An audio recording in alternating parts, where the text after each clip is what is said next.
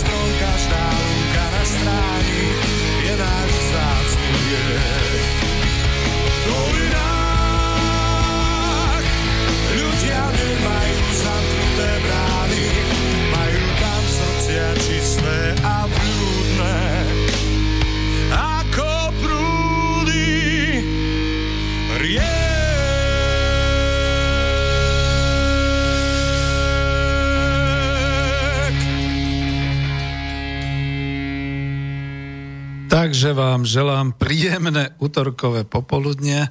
Máme priame vysielanie Slobodného vysielača Banska Bystrica. A tu je štúdio Bratislava. Spoza mikrofónu vás pozdravuje Peter Zajac Vanka, váš dobrovoľný redaktor, moderátor, technik a v tejto chvíli teda budem sprevádzať touto reláciou. Počúvate reláciu zo série Klub národohospodárov Slovenska číslo 20 a je útorok 16. oktobra roku 2018. Práve asi pred mesiacom sme mali jednu z relácií, ktorá bola takisto venovaná práce ako dnes. Pri počúvaní našej internetovej relácie zdravím všetkých priaznívcov, čo počúvajú naživo, aj všetkých, čo nás budú počúvať zo záznamu po linkovaní na mailoch. Zdravím všetkých, čo rozumejú reči slovenskej, nech sú kdekoľvek na svete a v akomkoľvek dobrom vzťahu ku Slovensku. A zvlášť pozdravujem všetkých slovenských emigrantov, či ešte len migrantov za prácou, ktorí dobrovoľne a demokraticky slobodne opustili svoje rodné miesta a mesta a obce a hľadajú svoje živobytie vo svete.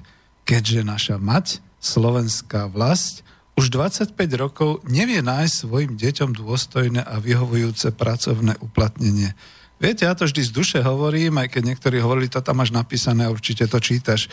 Ja k tomu pripájam, že mať tak o 20 rokov menej, určite by som išiel aj ja, ale dnes naozaj som ročník 55, to si potom spočítajte, ale čo ma tu drží a to bude potom aj v tejto relácii, pretože táto relácia bude o takýchto vzťahoch, to je to, že mám tu možnosť starať sa o svoje deti, raz tu budú aj vnúčata, ešte stále sú tu starí rodičia alebo starí ľudia, o ktorých je možnosť sa starať. Takže kam by som do čerta išiel do sveta? Ja by som chcel pracovať tu.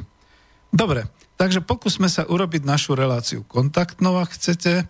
Čiže po takej prvej polhodinke, keď sa rozbehnem, nech sa páči, zavolajte na telefónne číslo 0950724963. Ja ho zopakujem, pretože to je mobilové telefónne číslo, ak by ste volali zo zahraničia, tak nezabudajte pred voľbu. Včera večer, keď tu bol Vitkovič, nás vytáčali hlavne rôzne tie mesta a štáty Spojených štátov, takže prosím pekne, nech to nie je žiadny automat, ten nedvíham. Ja to tu vidím na obrazovke, takže sorry. Takže ešte raz 0950724963 alebo pošlite elektronickú poštu, mailujte na studio zavináč slobodnyvysielac.sk prípadne ak počúvate cez webovskú stránku slobodnyvysielač.sk tak kliknite na tú zelenú ikonku otázky do štúdia ale vravím, nehajte mi nejakú tú prvú chvíľu, prvú polhodinku na rozbeh lebo dnešnou témou relácie je, a to podľa avíza vidíte, že je to zvláštne avízo. To som si ja poskladal, som fotoamatér, takže je to taká skladačka, e, toto avízo. Je to stropovanie odchodu do dôchodku. Ja to stropovanie stále dávam do úvodzoviek, ale naše mass media aj zabúdajú to dávať do úvodzoviek, takže to vyzerá ako stavebná činnosť. Stropovanie odchodu do dôchodku do ústavy Slovenskej republiky, z toho vyplývajúce riziko súčasnosti a budúcej ekonomickej krízy. A teraz ešte taký môj podtitul, je to omyl alebo je to zámer?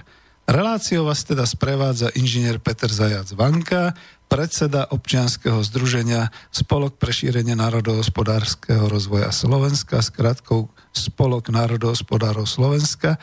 A ja vám nepoviem, kto je v spolku, a nenájdete to ani niekde inde napísané, okrem teda zakladateľov, pretože požívajú títo ľudia ku mne dôveru a tieto témy, žiaľ Bohu, ja som nechcel byť opozičník, a chceme byť skutočne pronárodní, pre národné hospodárstvo a človek by sa tešil z vládnych opatrení, ale nejako sa dostávame do opozície, aj keď nechceme, to je tak zaujímavé, že tá politika ide hore, dolu, raz doľava, raz doprava, raz hore vrškom, raz dolu vrškom. A my, čo ideme pevne a priamo po nej, my nie sme strední, no ale zostávame tu nejako tak, ako keď nejaký neposlušný pes pobíja hore dolu a a už nie ani na reťazi, čiže tak nejak sa cítime. Ja už asi štvrtú reláciu venujem problematike práce a príjmov tu na Slovensku, ale nakoniec podobne je to aj v Čechách, na Morave, v Polsku, v Maďarsku, v Bulharsku, prakticky po celom tom európskom strede a východe, juhu aj, aj severe. Aj severe, aj Estonska a pobalských krajín sa to týka. Isté, že ja tam mám svojich ľudí, poznám, takže viem, o čom hovorím. Nie je to raj na zemi, ako si mnohí v mass médiách myslia, keď odtiaľ púšťajú nejaké tie zábery. No, najprv e, v tých reláciách to bolo o pokrivenom trhu práce na Slovensku, kde trh práce neslúži občanom, ale zahraničným zamestnávateľom a ja som tam obvinila, berem to na seba, e, zväz asociáciu zamestnávateľov Slovenska a zväz priemyselných zamestnávateľov, že sú skutočne reakčnými, e, neviem ako to povedať, reakčnými kruhmi na Slovensku. Predstavte si, on ešte aj ten môj zverenec, ktorého som vyučil v riadení ľudí, v riadení ľudských zdrojov, Luboš Sirota, kandiduje, tuším, za primátora v Bratislava, alebo ako. Nerobím mu reklamu. Ja som len zhrozený, že čo, čo, čo si tí ľudia všetko trúfnu. Alebo netrúfnu, tak sa hovorí. Dobre, to bola jedna relácia, myslím, že na ekonomickej demokracii, potom bola druhá relácia, bola tu relácia o hrozbe príjmania cudzincov pred teda o hrozbe príjmania cudzincov do e, našich výrobní.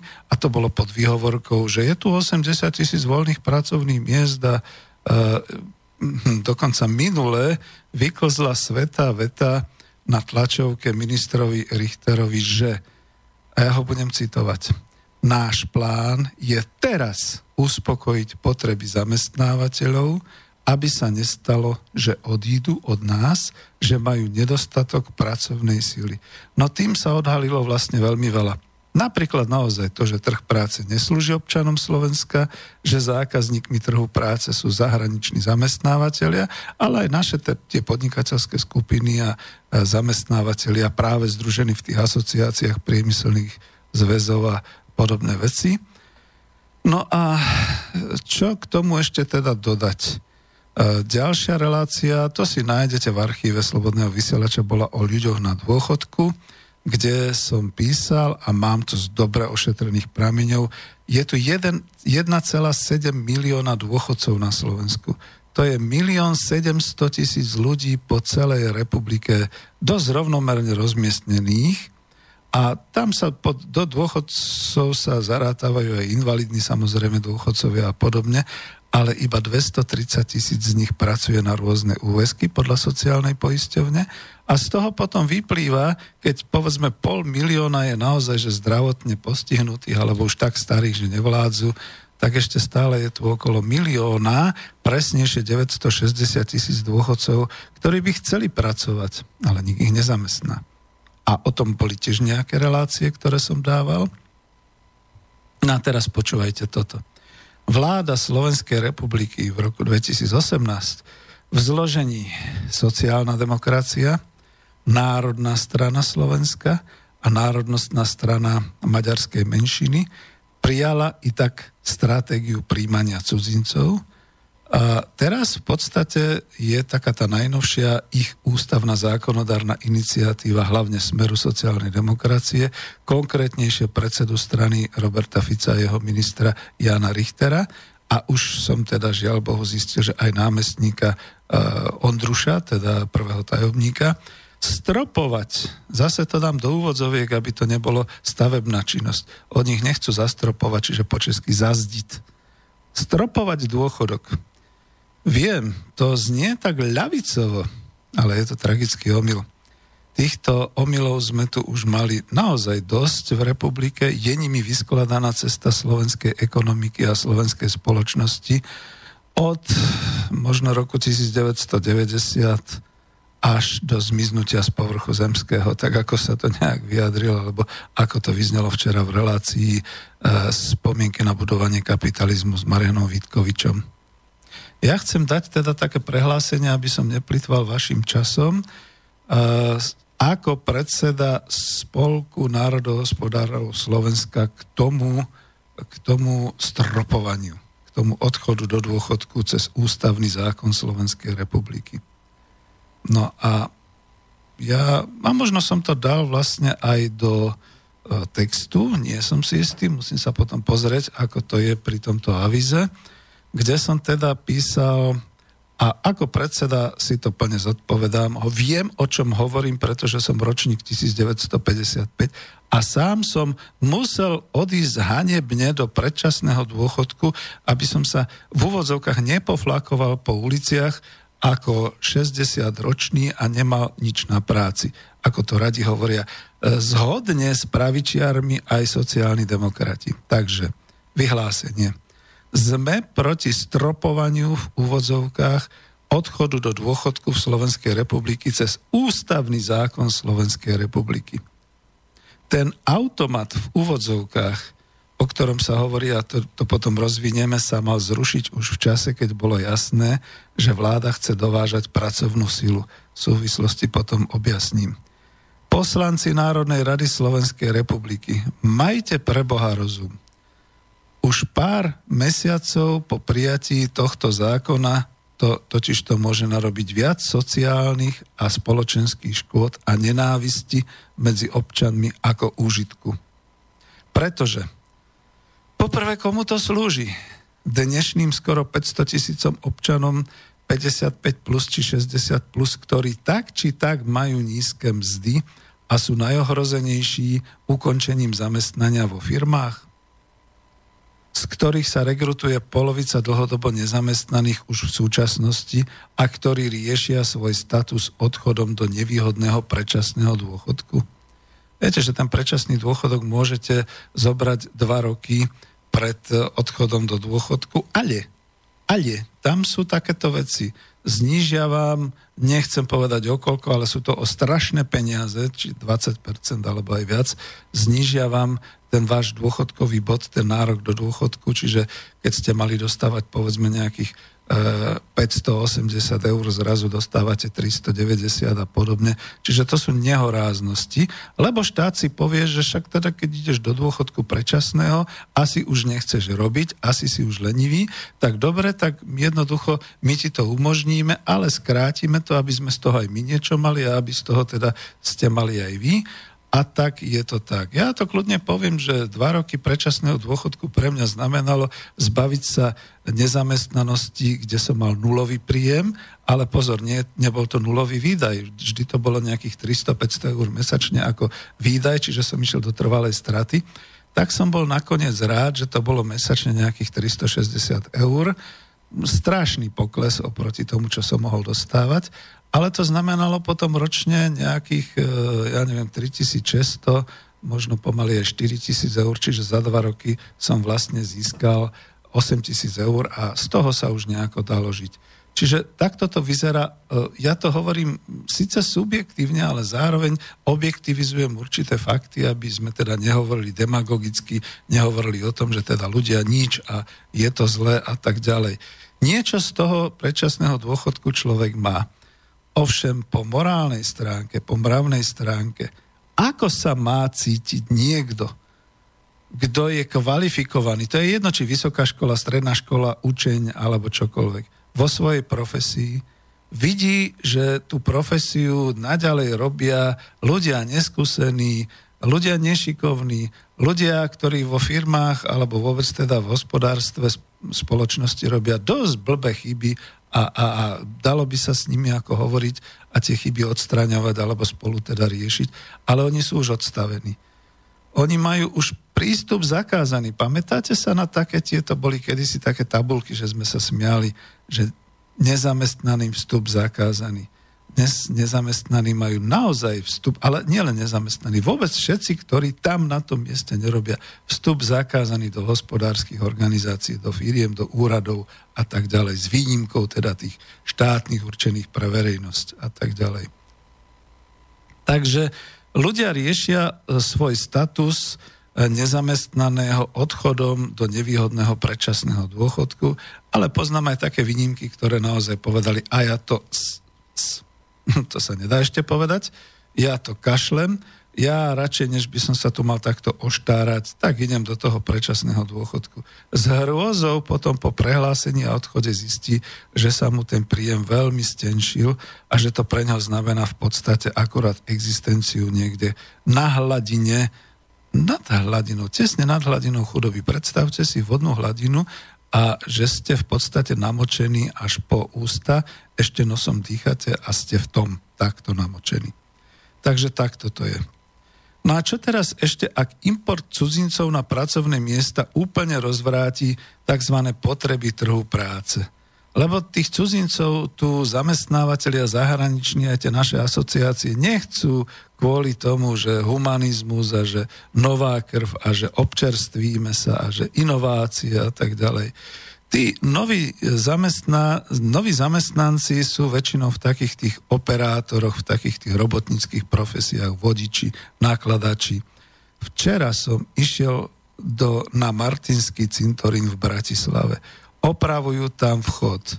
Firma Johnny Service. Počujú to, tak nech sa zariadia, ja neviem. Tam e, opravuje chodníky. Tam nebolo jediné slovo po slovensky. Znela tam srbština, ukrajinština, ja rozoznám ukrajinštinu, keďže som pracoval na rusky hovoriacich trhoch. Ešte nejaká taká hatlatanina a tak ďalej. Ja len dúfam, že tým palierom nejakým, ktorý tam v pozadí bol, bol aspoň náš Róm aby to aspoň vyrovnalo nejak ako tú silu toho, čo sme tam teda zažili. A naši ľudia tam okolo obchádzali po tých e, e provizorných e, lávkach a teda krútili hlavou a hovorili, to už žiadny Slovák murár alebo žiadny Slovák cestár neexistuje, to takto, takže to je to. Ale tu nejde, to už, to už idem trošku hlbšie, tam ani nechcem.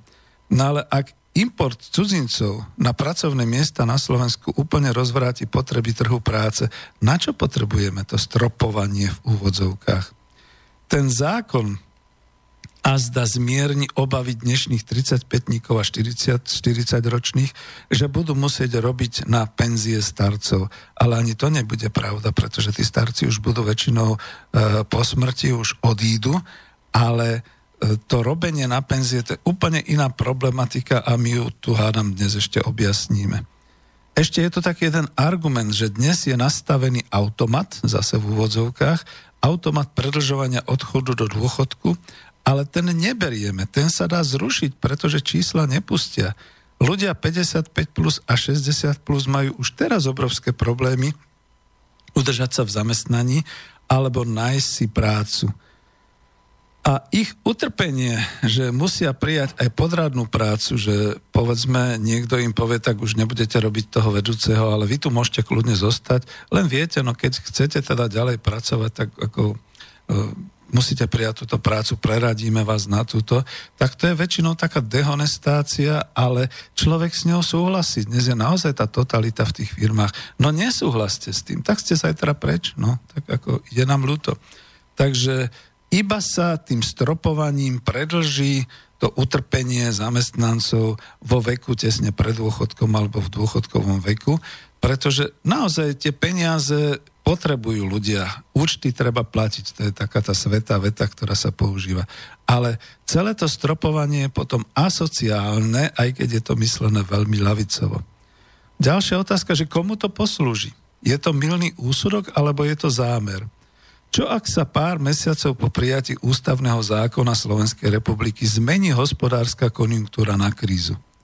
Kto bude zodpovedný za tie stá tisíce ľudí, čo by pokojne mohli odísť do dôchodku v súčasnom veku a nečakať na ústavou v októbri 2018 prijatý zákon, uzákonený termín dožitia 65 rokov.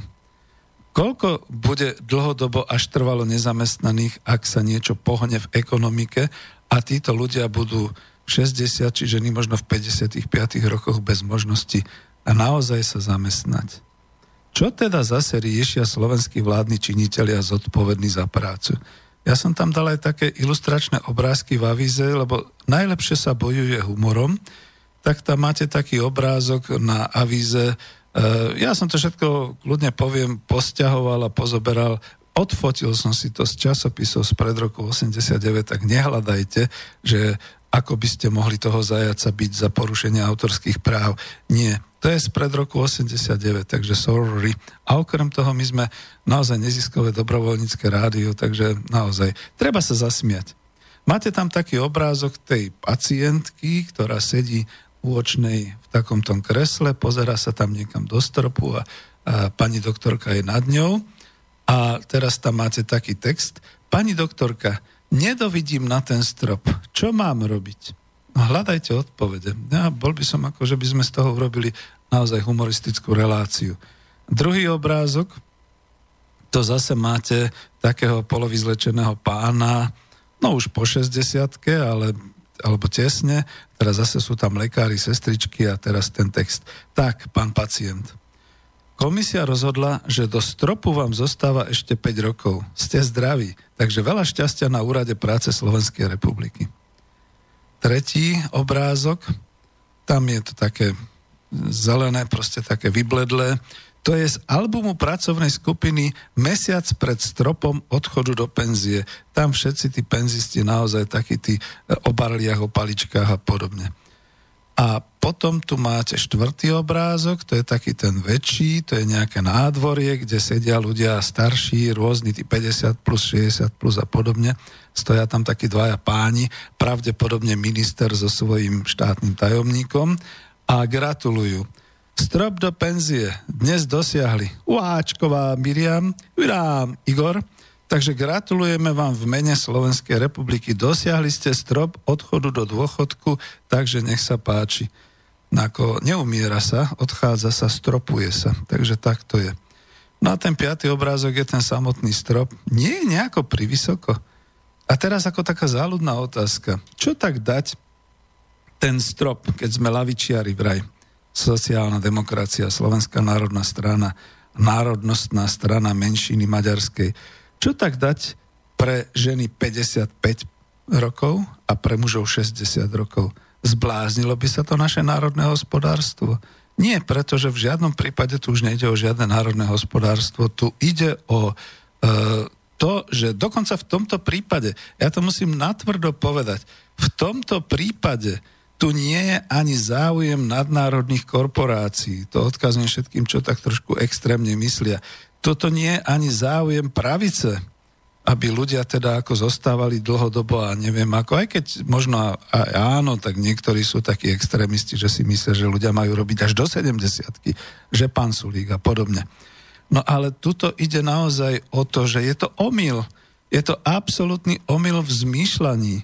Ja mám pocit, a skúste zavolať teraz už na telefón, už máme pomaly po tej prvej polhodinke, že ako to bolo vlastne, kedy vznikol ten automat, teda to automatizované predlžovanie odchodu do dôchodku, pretože ja som vravím išiel do predčasného dôchodku, ale už po mne v roku 2017 sa ten odchod do dôchodku predlžoval o dní, o týždne, o mesiace, dokonca som dal aj taký blog teraz na Pravdu, na web stránku Pravdy, kde mi nejaký filuta napísal, e, e, automat sa neráta na dni, ale na mesiace. No neviem, proste ja som videl, že u mňa to bolo, že to bola zase iná skúsenosť, že keby som chcel robiť aspoň na dohodu, v predčasnom dôchodku sa to nesmie, tak som si mal počkať až do doby uplynutia teda toho, toho automatu.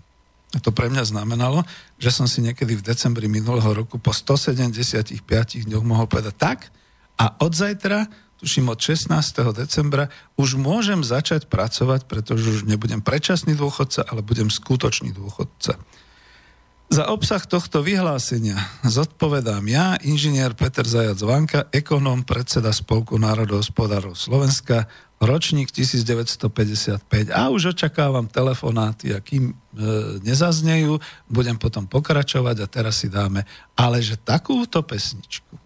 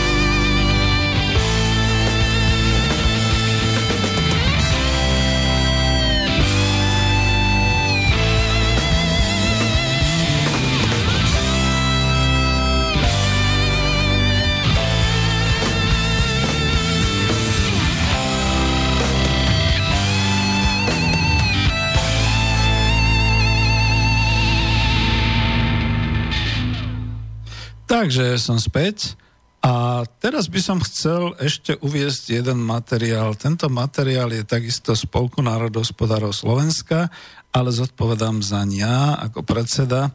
A je to článok stropovanie odchodu do dôchodku v Slovenskej republiky cez ústavný zákon Slovenskej republiky. Tento článok vyšiel na blogu v internetovskej pravde, web stránka Pravdy. Máme tam blog Klub národohospodárov Slovenska a je to už asi tretí alebo štvrtý blog, ktorý tam je. Dva blogy sa venujú problematike práve toho odchodu do dôchodku a stropovania. Ja viem, že je to lavicová téma ale je to zároveň aj odborná, sociálna a ekonomická téma a ja som nepočul jediného človeka s odbornosťou sociológ, človeka s odbornosťou ekonóm, národohospodár, ktorý by sa bol k tomuto vyjadroval. Čo sa deje? Prečo? Aká je tu normalizácia?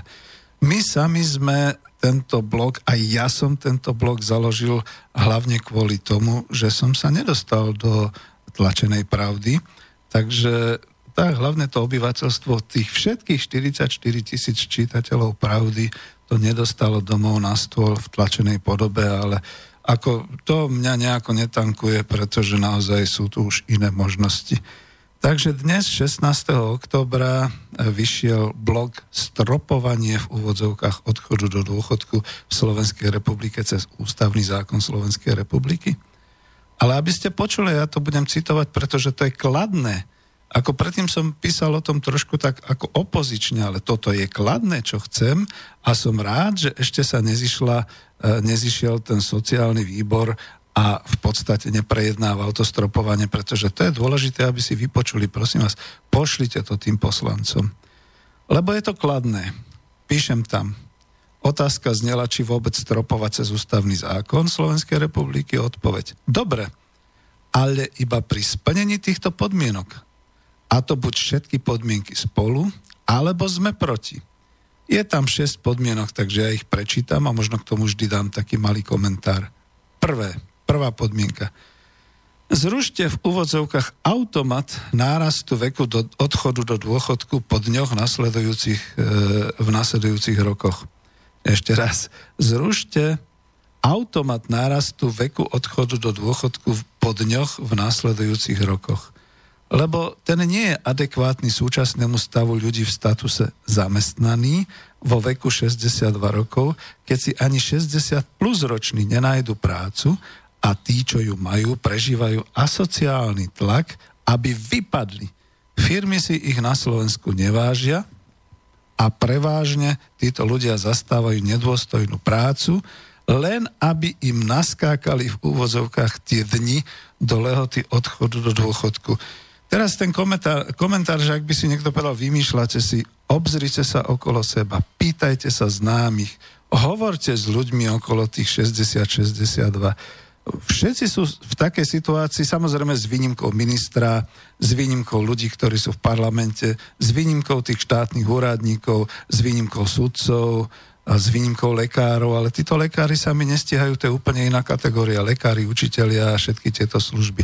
To je trochu niečo iné. A hovorím teraz naozaj o aktívnom ekonomickom hospodárskom subjekte, kde by takíto ľudia mali vlastne pracovať.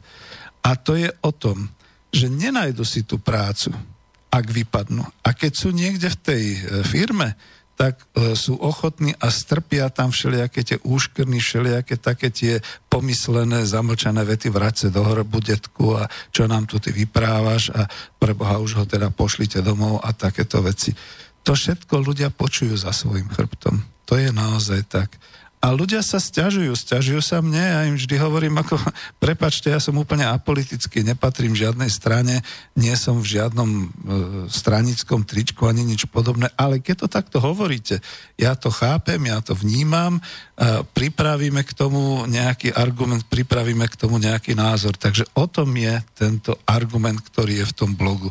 Zrušiť automat. E, druhý bod, alebo druhá podmienka – má platiť súčasne s tou prvou.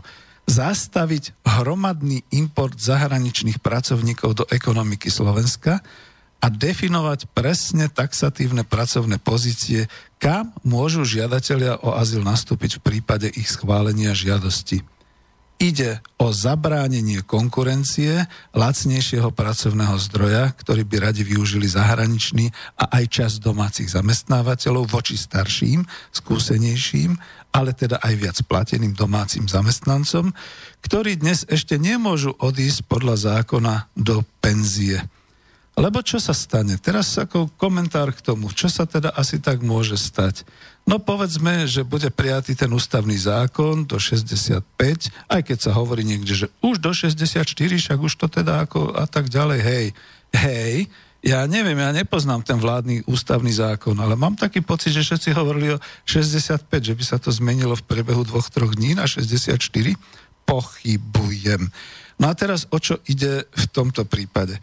Tak si predstavte staršieho človeka, ktorý teda bol kvalifikovaný, je na nejakej tej pracovnej po- pozícii, ale to, my, my si stále myslíme po takýmito ľuďmi, že to sú nejakí vedúci, alebo to sú nejakí a tak ďalej. Tak si predstavte pomocného robotníka. Pomocného robotníka niekde v dielni, e, niekde na okraji malého mestečka, ktorý dochádza z nejakej obce a teraz sa tam vedľa vytvorí vďaka importu cudzincov e, nejaká enkláva, to znamená, že tí ľudia tam prídu, e, budú tam vedľa v tom priemyselnom parku, ale zo pár takých ľudí sa bude obzerať, poškulovať a čo ja viem, niekto z tých domácich si povie, mm, tak hen toho zamestnám, lebo však ako ja sa ho opýtam a on povedal, že jemu stačí aj 300.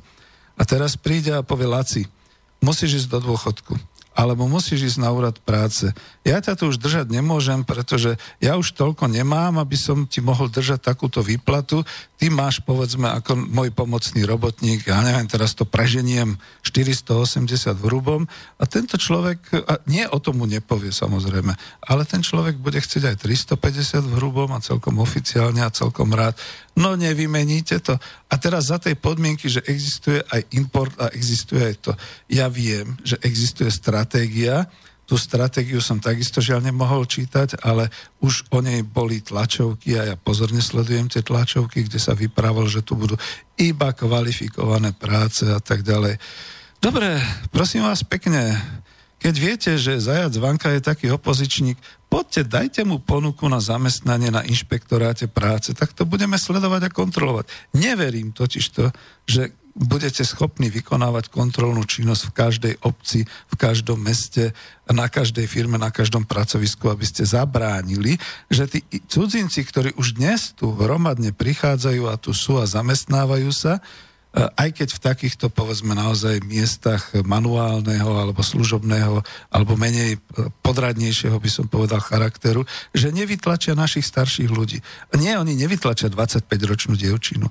Nevytlačia ani 40-ročného kvalifikovaného pracovníka. Oni budú vytlačať týchto ľudí okolo 60 plus a tí budú musieť ešte, ak bude platiť ten ústavný zákon, niekde sa potulovať do tej 65 pravdepodobne na úrodoch práce. Takže toľko v tomto bode. Čiže zastavte chystaný hromadný import zahraničných pracovníkov, aj keď vy to cez tú stratégiu e, dovozu myslíte dobre, úprimne a tak ďalej. Viete, však aj kuponová privatizácia bola myslená úprimne dobre, že všetci zbohatneme. Aj predaj e, podnikov do zahraničia bol myslený úprimne a dobre. Dokonca aj keď sme predávali po cenu elektrárne a, a železiarne a to všetko, to bolo myslené úprimne, že tým bude veľa peňazí na dôchodky a tak ďalej. Pozrite sa, kde sme dnes. Ako, tak neblbnite. Naozaj to nemáte ošetrené dlhodobo, tak nehovorte o takých veciach. Tretia podmienka. Garantujte zákonom, že zamestnanec na 60 rokov, ktorý má podľa stropovania ešte 5 rokov do dôchodku, nebude presunutý na iné pracovné miesto s nižším príjmom, alebo že mu bude zachovaný príjem v rovnakej výške až do odchodu do penzie. Máte to tam v tom blogu, to si otvorte, to by bol taký materiál pre všetkých poslancov Národnej rady Slovenskej republiky, aby si to pozreli. A teraz sa pozrime vecne. Garantujte zákonom, že zamestnanec na 60 rokov, ktorý má mať podľa stropovania ešte 5 rokov do dôchodku, nebude presunutý na iné pracovné miesto s nižším príjmom, alebo že mu bude zachovaný príjem v rovnakej výške až do odchodu do penzie. A to je ten prípad, čo som hovoril vyššie. ako sú rôzne úrovne, rôzne druhy, rôzne povolania, rôzne pracoviska, čiže veľmi ťažko sa to zovšeobecňuje. Ale znova ten príklad má človek 60 rokov, dos, podľa stropovania, podľa ústavy Slovenskej republiky má ešte 5 rokov do dôchodku a jeho firma presunie, pretože to nezabránite, jeho firma presunie na iné pracovisko s nižším príjmom, povedzme aj s nižšou zodpovednosťou, alebo jednoducho E, v podstate nejakým spôsobom sa ho chystá zbaviť, tak mu pridá ďalšiu prácu. Aj tak sa deje, že sa akumuluje práca. To sú také finty zamestnávateľov, že keď už sa neviem pracovníka zbaviť, tak mu aspoň pridám ďalšiu pracovnú náplň, ďalšiu pracovnú náplň. Viem, ako to je v jednej výrobnej firme, kde teda, keď sa stiažovali traja v tej dielni, že už to ako nestíhajú a nie je to možné a že teda ako bude treba aspoň pridať na plate, tak ten, čo sa ohlasil pridať na plate, už bolo mesiac preč a tí dvaja si museli rozdeliť aj jeho prácu bez toho, že by niekomu pridali na plate. Takže takto to chodí v slovenských, e, teda vo firmách na Slovensku, aby som bol veľmi presný. Čiže garantovať to zákonom. Jo, že sa to nedá? Ako, že sa to nedá? A vy myslíte, že e, sa teraz zmôžete na ústavný zákon stropovania odchodu do dôchodku? To sa zrazu dá. A taký ten obyčajný zákon e, podľa pracovnej nomenklatúry a podľa pracovnej legislatívy, že by sa nedal? Že by proste ste ho neukontrolovali, tak potom asi neukontrolujete nič. Takže tretia podmienka, pri ktorej až po jej splnení by sa dalo súhlasiť so stropovaním. Štvrtá podmienka, už sa blížime k záveru. Štvrtá podmienka, garantujte zákonom, že zamestnanec vo veku 55 plus rokov nebude môcť byť prepustený, iba ak by firma skrachovala alebo z taxatívne vážnych disciplinárnych dôvodov by bol prepustený. Poznámka je k tomu, nevytvárajme si novú armádu starých, dlhodobo nezamestnaných čakateľov na penziu. Tí čakatelia na penziu samozrejme v úvodzovkách. Čo je myslené v tej štvrtej podmienke? Zamestnanec má 55, častokrát to býva žena, ale aj muž. E, nemôžu byť prepustení podľa toho zákona v žiadnom z takých rôznych prípadov, iba ak by sa dopušťali trvale vážnych disciplinárnych dôvodov, to znamená naozaj zanedbávanie, opilosť, ja neviem čo všetko, obťažovanie v úrade na pracoviskách a všelijaké také, domyslíte si podľa svojho, čo chcete, alebo iba v takom prípade, ak by firma skrachovala. Ja mám jeden príklad veľmi blízky a, a nechcem ho hovoriť, pretože sa ma veľmi dotýka. Firma dokonca ani neskrachovala, iba skončila Dokonca iba šéf skončil. Po ňom zostalo 10 zamestnancov, ktorí ale cupitali na úrad práce. Prosím vás pekne, hádajte. Ak uhádnete, tak vám pošlem svoju knihu Ekonomika po kapitalizme, keď mi napíšete na mail. Hádajte, koľko z týchto pracovníkov, z tých desiatich, dneska po roku už pracuje. Alebo sa teda už nejako živí. Viete, ono to je ľahko e, rozísť sa, ľahko e, povedzme prepustiť pracovníka. Dokonca ešte aj ťažké je to, ak firma skrachuje alebo nejako skončí. A vidíte, aspoň tu, v tomto štvrtom bude, aspoň to zagarantujme, že firma a zamestnávateľ nebude môcť po, vo veku 55 rokov a plus prepustiť zamestnanca iba v tých taxatívne vymenovaných prípadoch. Lebo 55 plus to znamená, ten už si nenájde prácu. To už naozaj ako, to už... Ako, nie, nie, nedá sa ísť do hĺbky, pretože to by sme e, mali milióny príkladov. Nech sa páči, zavolajte, alebo napíšte, však uvidíme, tak posudíme taký prípad. Piata podmienka. Vytvorte nástroj zachovania pracovného statusu zamestnanec pre každého zamestnanca vo veku 60 plus až do toho stropového odchodu do dôchodku. Teda v tom prípade založte a garantujte tzv. poslednú inštanciu zamestnania štátom, a to znamená cez štátne služby a to z dôvodov, aby sa ľudia 60 plus z nie vlastnej viny, e, ktorí sa ocitli vonku na chodníku, e, neocitli na ďalších 5 rokov ako dlhodobo nezamestnaní bez možnosti vytvárať si príjem pre tvorbu svojho dôchodku.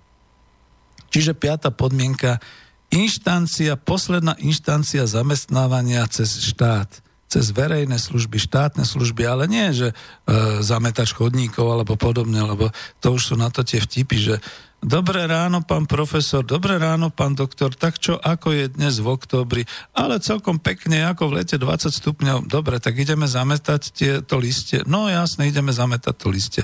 To je posledná inštancia zamestnania, takto by to asi nemalo byť. Takže tak.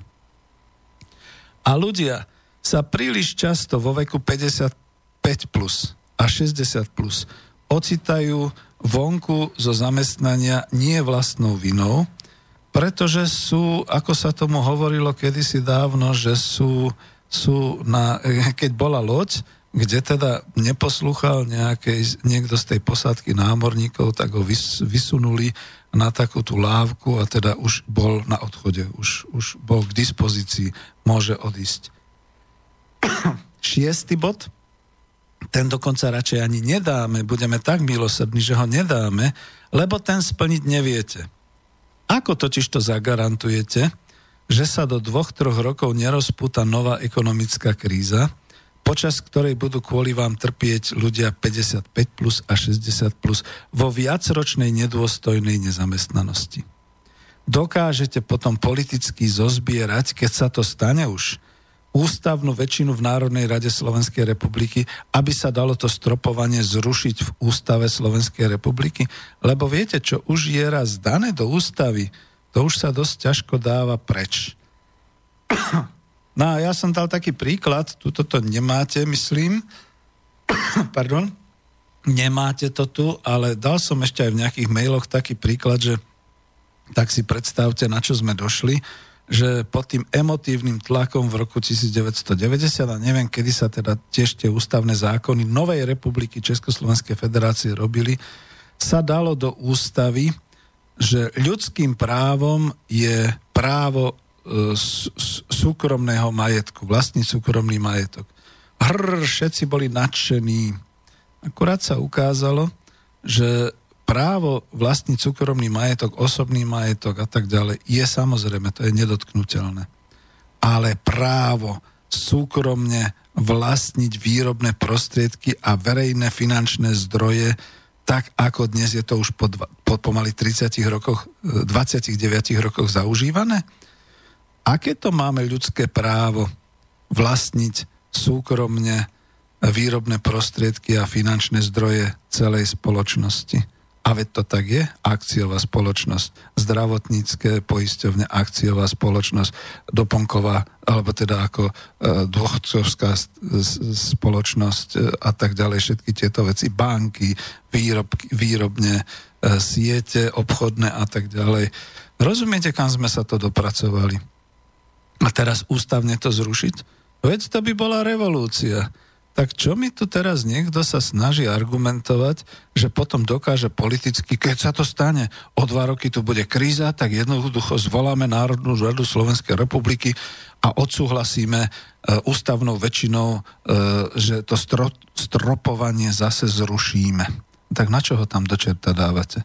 Aby ste dráždili obyvateľov? Predstavte si, že je tu 1,7 milióna dôchodcov a ďalší milión ľudí pomaly plinie do toho veku odchodu do dôchodku. Vy si to trúfate rozhádzať s vašou voličskou základňou? 2 milióny ľudí? Ja viem, tí, tie 2 milióny ľudí ani nechodia na voľby. Až sa raz naštvu. Tak vidíte. Dobre, dokončím ten blog. E, takže máme tu tie tých 5 bodov, čo sú dôležití, ten šiestý bod vám odpustíme, lebo za ten vy nemôžete ani by ste ho nedokázali. Nemáme až takú vysokú mienku o vás, že by ste dokázali nejakým spôsobom veľmi rýchle, okamžite do mesiaca zvolať ústavnú väčšinu a zrušiť to stropovanie. Čiže ak dokážete uzákoniť tých 5 podmienok, milí poslanci Národnej rady Slovenskej republiky, bez ohľadu na stranické tričko a svetonázorovú politickú príslušnosť, ak to dokážete uzákoniť všetko a odrazu, potom si môžete stropovanie do dôchodku, odchodu do dôchodku uzákoniť ústavne. Ale ináč. Ináč konáte protiľudovo a nedemokraticky.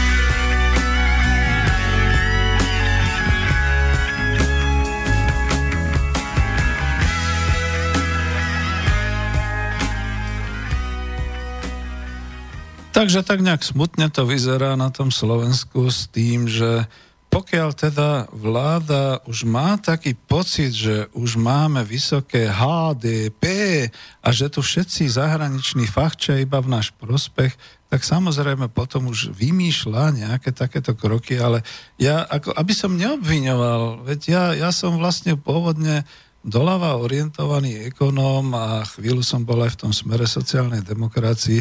Ja musím analyzovať, že čo sa to tam deje a kto to tam vymýšľa.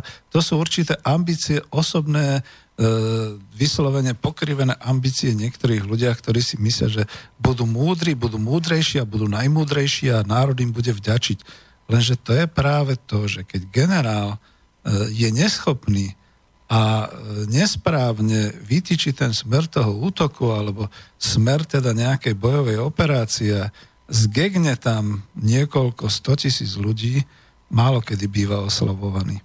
A ja tom, v tomto prípade nemyslím ani Roberta Fica, ale myslím skôr takých rôznych jeho ľudí, pretože viete ako, ja, ja sa čudujem, som dosť blízko tuto v Bratislave k všetkým týmto ľuďom, však ich občas človek stretne na chodníku, stretne ich niekde, samozrejme nepustia vás už do tých svojich nejakých kruhov a podobne, ale vidíte ich a môžete ich stretnúť, keby ste si veľmi dali záležať a tak ďalej, ale ja nemyslím si, že tí ľudia, ktorí by im mohli robiť poradcov ekonomických, v sociálnej oblasti a vo všetkých takýchto, že tí ľudia im radia Máte taký pocit, že vôbec niekto radí týmto našim ľuďom, ktorí... A prepačte na chvíľu.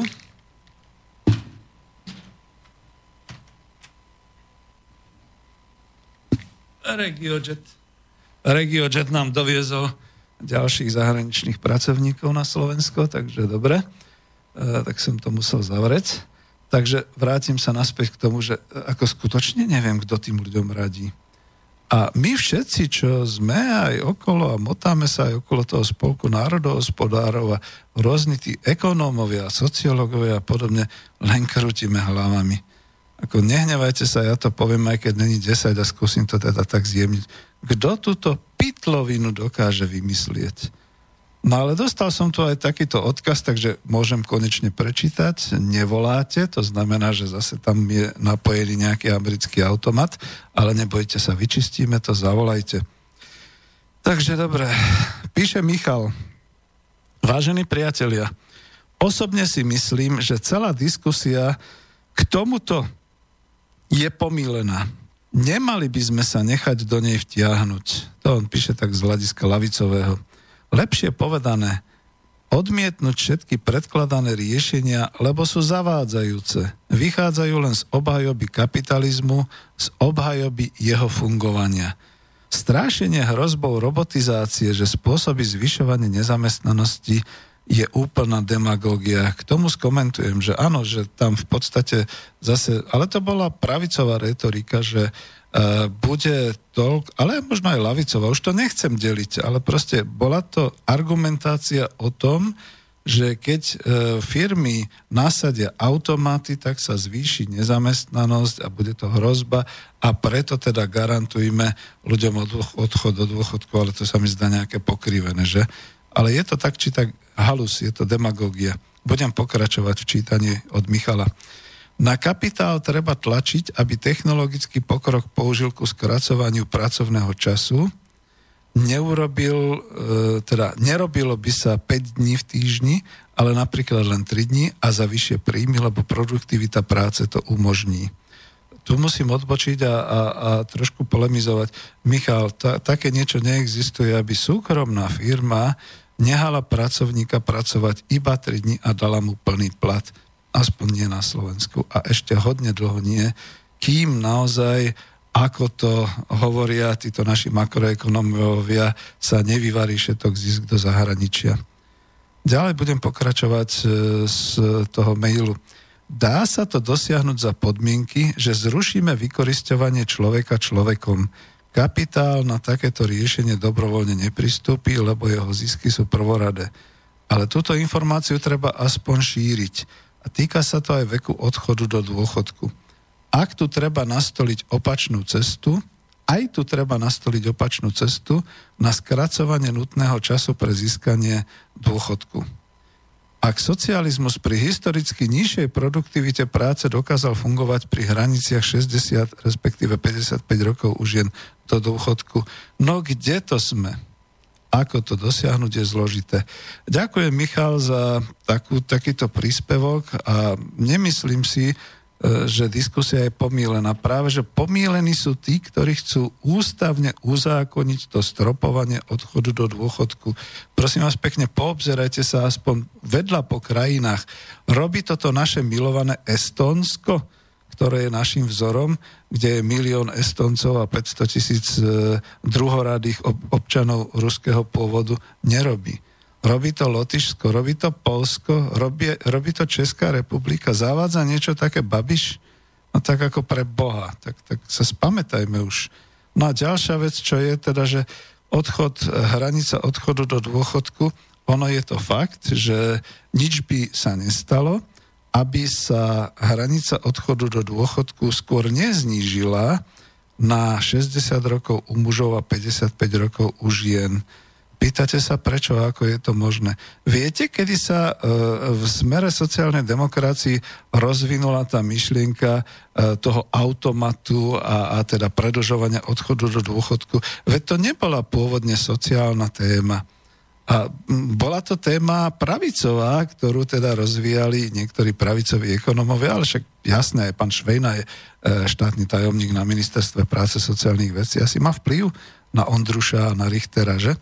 Ale teda vrátim sa k tej podstate, že vlastne tam išlo hlavne o to, že Kažimír a predtým ako minister financí, oni si hlavne hlídali ten štátny rozpočet, počítali a, a naozaj tie, tie miešky a prehadzovali tie, tie mince z jedného do druhého a hovorili si, veľa ľudí ide do dôchodku, to není dobre.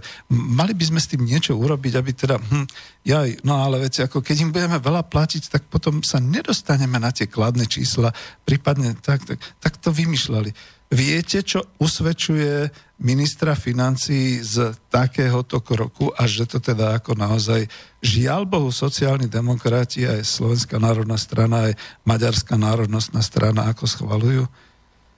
Veď je to napríklad stavebné sporenie. Nemyslel som, že budem dnes o tom hovoriť, ale pokiaľ nik nezavolá, je tam ešte nejaký mail, ale to poviem, ja som v tomto prípade naozaj expert na stavebné sporenie, pretože som bol pri prvej prezentácii stavebnej sporiteľne s menom Švebiš Hall eh, Bavorsko tu na Slovensku, ešte niekde v 90 X, ani neviem koľkom roku.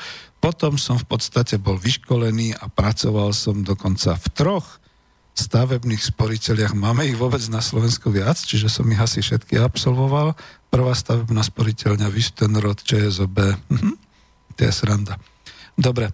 A teraz, ako keď všade, kde sme o tom stavebnom sporení vykladali, tak sa to ľuďom páčilo, pretože v tom stavebnom sporení bolo niečo solidárne. To znamená, skladáme sa, sporíme, aby jeden z nás z tej sumy mohol, e, povedzme, stavať alebo kúpiť si bývanie alebo proste renovovať bývanie a podobne a on to potom zase spláca. To je taký tiež určitý automat v úvodzovkách, ale nechcem to takto pomenovať. A čo robia teraz vlády, kde je sociálna demokracia, kde je minister financí, ktorý je tak šetrný a sporovlivý? Likviduje stavebné sporenie tým, že znižuje tieto, e, tieto sumy stavebného sporenia ako štátna prémia. Ono je to dokonca teraz síce 66 aj niečo, ale za už úplne iných to musíte vkladať tam veľké množstvo peňazí. A likviduje to hlavne s tým, že on tvrdí, alebo teda nebolo to nikdy v televízii, ale ja si to viem tak predstaviť a zdramatizujem to. Mhm, no, bolo by dobre, keby sa to nejak znižilo, pretože pokiaľ to takto zostane, to bude veľká suma a my nevieme vopred, koľko to bude. A to je, to také ohrozenie, že keď teda veľa ľudí sa dá na to stavebné sporenie, tak samozrejme budeme musieť veľa tých 66 eur vyplácať a 66 krát milión. Ježiš Maria, to by bolo strašné, tak zabráňme tomu, tak zastavme to, tak urobme to. Pôvodne sa dokonca aj e, prezident prvej stavebnej sporiteľne Imrich Bereš búril. Neviem, čo sa stalo, že sa zmieril, ale napríklad likviduje to na Slovensku naozaj stavebné sporenie v tom čase, keď v Čechách sa zvyšuje stavebná prémia, keď v Nemecku si veľmi vážia ľudí, ktorí takto solidárne sporia a stávajú a podobné veci. A keď je to určitým spôsobom nástroj takej tej bytovej politiky v súčasnej trhovej ekonomike, lebo nič iné nie je možné samozrejme takto robiť. A ja to uvádzam iba kvôli tomu, aby som dokázal, že takisto aj predlžovanie odchodu do dôchodku je, nie je nič iné, iba úsporný nástroj vlády Slovenskej republiky, respektíve ministra financí, aby zabránil tomu, že v určitom čase nárazovo veľmi veľa ľudí vojde do toho dôchodku. Čiže, milí dôchodcovia, lavicovo sa domnievate, že vláda chráni vás, že vám chce umožniť, aby ste mohli pracovať, že vám chce umožniť, aby ste mohli zarábať, aby ste nemuseli dô, do dôchodku a dokonca teraz naopak, že pred tými hnusnými pravičiarmi to chce urobiť tak, že aby ten automat, ktorý oni sami zaviedli, to je to najsmiešnejšie, že oni ho zaviedli, tuším, v roku 2016 alebo od 17. platí, tak aby ten automat nepredlžoval ľuďom odchod do dôchodku až do nejakého 70. roku života, pretože to je hrozné umreť potom priamo na pracovisku alebo 70 ročný robiť a podobné nezmysly ale ten automat v podstate sociálna demokracia takto blbo zaviedla a drží sa ho iba a iba z toho dôvodu, aby šetrila na štátnom rozpočte, aby škrtila štátny rozpočet. Viete, v takomto prípade naozaj človek si viac váži priamého pravičiara Václava Klausa, ktorý rovno povedal, uškrťte si opasky, nemáme na to, jednoducho vám to nedáme a budete to musieť vydržať. A toto čo tu je? Čo je to tu za česky povedané licomiernosť, teda také nejaké, ani to nechcem povedať, ako také bočné šelijaké chodničky a podobne, ako e, zabrániť, aby teda ľudia dostávali dôchodok. Iná situácia je samozrejme aj s druhým dôchodkovským pilierom. E, tu na Spolku národohospodárov sme k tomu jednoznačne zaujali stanovisko, ináč je to aj v tom blogu Pravde. A jednoducho zrušiť celý ten kmeň previesť do, stave, do, do sociálnej poisťovne, zagarantovať im potom nejaké to vyplácanie a koniec, lebo momentálne sú to dlhé peniaze v rukách súkromníkov. Viete, to je podľa toho zákona e, o ľudskom práve, čiže to ľudské právo vlastniť svoj majetok. Mohol by niekto prísť do e, súkromnej dôchodcovskej sporiteľne a povedať, viete čo, ja mám teraz 62 rokov, ešte by som mal mať teda ako tých plus 70, 175 dní a potom po stropovaní to bude zaujímavé. Bude mať 65 rokov až o 5 rokov, ale ja si chcem tie peniaze užiť teraz celá tá reklama znela, že to budú vaše súkromné peniaze, e, toto bude váš účet súkromný a nebudete z neho platiť žiadnych Rómov, ani žiadnych nezamestnaných, ani nikoho, pretože to sú vaše peniaze. Tak nech teda dojdu do dôchodcovskej stavebnej sporiteľni akciová spoločnosť a nech povedia, viete čo, mám ľudské právo tieto peniaze vlastniť, tieto peniaze použiť. No vidíte, ako ľahko sa človek dostane na pozície pravice, pretože toto práve teraz hlása aj Mihál, aj všetci ostatní, aj Sulík, že teda ako ľuďom by mali a tak ďalej. Lenže pozde drozde. Teraz treba post, po, potrestať e, práve tie dôchodcovské e, sporiteľne, e, ktoré tieto dlhé peniaze roky, rokuce nehali investovať do nevýhodných, do stratových e, všetkých tých akcií a podobne. A bolo by im to treba jednoducho zobrať. Ako to, to, je, to je celkom prirodzené. Keď nevieš, keď prehospodaruješ, keď defrauduješ, prídeš o to. Tak nebojte sa toho. Takže pán minister financí Slovenskej republiky Kažimír, na čo vám treba predlžovať odchod do dôchodku a stropovať odchod do dôchodku, aby ste nemali nárazové vyplácanie financí dôchodcom. Na čo vám treba robiť také cavíky so stavebným sporením a rušiť prakticky stavebné sporenie na Slovensku len kvôli tomu, aby ste niečo usporili. Tam máte 8 miliard eur v dôchodcovských správcovských spoločnostiach a tie v podstate môžete použiť keď sa ústavne na tom dohodnete od zajtra. Ale na čo vlastne ústavne? Ako človek tak rozmýšľa, že a čo sme všetci blbí, prečo k tomu potrebujeme ústavnú väčšinu k takýmto zákonom? Jaj, lebo pán minister ktorý je minister práce, sociálnych vecí a rodiny, si chce postaviť pomník. On dokázal v roku 2018 v októbri zblbnúť ostatných, aby ústavným zákonom uzákonili stropovanie odchodu do dôchodku 65 rokov a generácie Slovákov v budúcnosti mu budú za to vďační. E, po ňom sa bude volať potom povedzme nie, že Fajnorovo nábrežie, premenujeme ho na Richterovo nábrežie, nový most, ktorý sa potom postaví, bude Richterov most, nový objazd Slovenska alebo Bratislavy bude Richterov objazd. E, bude mať sochu v životnej veľkosti niekde pred ministerstvom práce, sociálnych vecí. Ja viem, že si z neho robím srandu. Ale pán Richter, my sa poznáme ešte z klubov Nového slova. Vtedy ste ešte dali na rady ekonomov. Čo je to s vami? Takže ďakujem pekne, ideme si pustiť pieseň.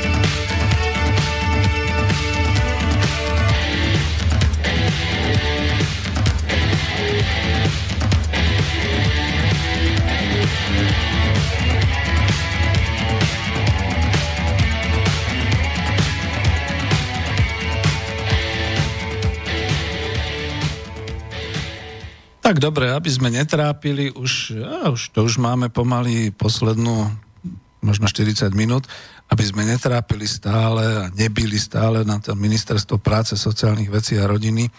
A nakoniec apelovali sme teda aj na poslancov Národnej rady Slovenskej republiky.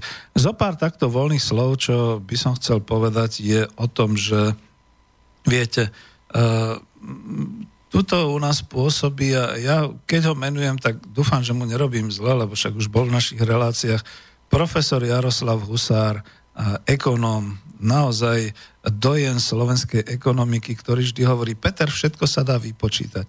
Všetky tieto veci a potreby práce a všetky takéto, že X je dôchodok, Y je počet ľudí a, a, a e, štátny rozpočet, čo môže dať výdavková čas a príjmová čas a všetky tieto veci. E, ja viem, on to e, aj teda dosť schematicky ako hovorí, aj keď teda v tých podmienkach úplne otvorenej ekonomiky Slovenska, kde teda naozaj už máme iba ekonomiku na Slovensku, ale už to nie je ekonomika Slovenska, tak v podstate aj taký ten chudák minister financí toho moc nezrobí. Veď jeho základným príjmom celého štátu, čo mu teda nateka do štátneho rozpočtu, sú iba dane, iba odvody pomaly, ako čo má nejaké tie štátne podniky cez ministerstvo hospodárstva a podobne, tak ako tie skôr vytvárajú náklady, niektoré sú ziskové. My nemáme taký podnik, ako je v Čechách Národný podnik České Budejovice, ktorý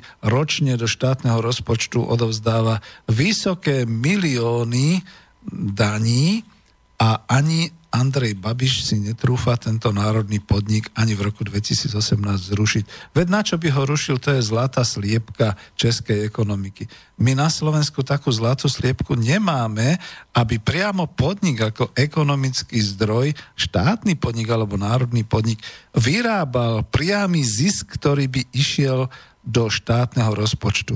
Nič takého chudák minister financí Kažimír k dispozícii nemá. Má len teda to DPH, čiže daň z pridanej hodnoty, čiže obratová daň, má iba dane z príjmu. E, niekde som počul o tej rovnakosti príjmov a tak ďalej. Oni už dávno nie sú rovné ako rovná daň a podobne, teda e, rovnakosť zdanená a tak ďalej. Ale aj tak je to málo a Včera vlastne na tej večernej relácii s Marianom Vítkovičom už sme ani k tomu nedošli, len to, čo sme hovorili, že pokiaľ sa dlhé roky bije v Európskej únii aj u nás do toho, že cez daňové raje od nás odchádzajú ťažké daňové prostriedky, ktoré by mali slúžiť rozpočtu Slovenskej republiky, to jednoducho nechápeme, že to nie je trestné, že NAKA okamžite nezasiahne, okamžite neodvedie z týchto všetkých firiem, všetkých ľudí a podobne. Pretože veci predstavte situáciu, že ste niekde kde proste pôsobíte možno v bankovom sektore alebo niekde, vy jednoducho e, tisíc eur dáte bokom alebo si to prevedete na nejaký účet. Na druhý deň idú po vás, na druhý deň je zle, ste defraudant, ste uh, poškodil ste firmu, poškodil ste. A tuto môžu poškodovať, poškodzovať celé národné hospodárstvo celý štátny rozpočet republiky, firmy, ktoré e, sú už iba schránkové alebo proste odvádzajú tie peniaze do daňových rajov a to sú miliardy. V takej chvíli by nebolo problém naozaj dôchodcom zaplatiť dvojtisícový dôchodok a podobne. No ale dobre, potom to znie tak demagogicky, keď to človek povie, ale pán profesor Jaroslav Husár hovoril ešte aj o ďalšej veci. Rozdiel si, Peter, e, tie povolania a tie e, vlastne profesie zamestnania na toľko, koľko len vládzeš, urob proste tabulky, však dneska sú Excely a podobne, a do týchto tabuliek daj e, tieto rôzne príjmové úrovne, príjmové kategórie. A ešte povedzme, rešpektuj, že naozaj ten operátor v automotív vo Volkswagene bude mať povedzme vyšší plat ako ten operátor pre automotív, ktorý vyrába možno tie sedačky práve pre ten Volkswagen, ale sídli niekde na Orave alebo niekde tuto vo Veľkom Krtiši alebo podobne, ten bude mať iný plat. A tak to všetko musíš zohľadniť, to sú indexy, to sú čísla, podľa toho sa to spočíta. A ver, never, ešte do toho daj ten údaj vekový že naozaj tá diskriminácia vekom tu je na Slovensku.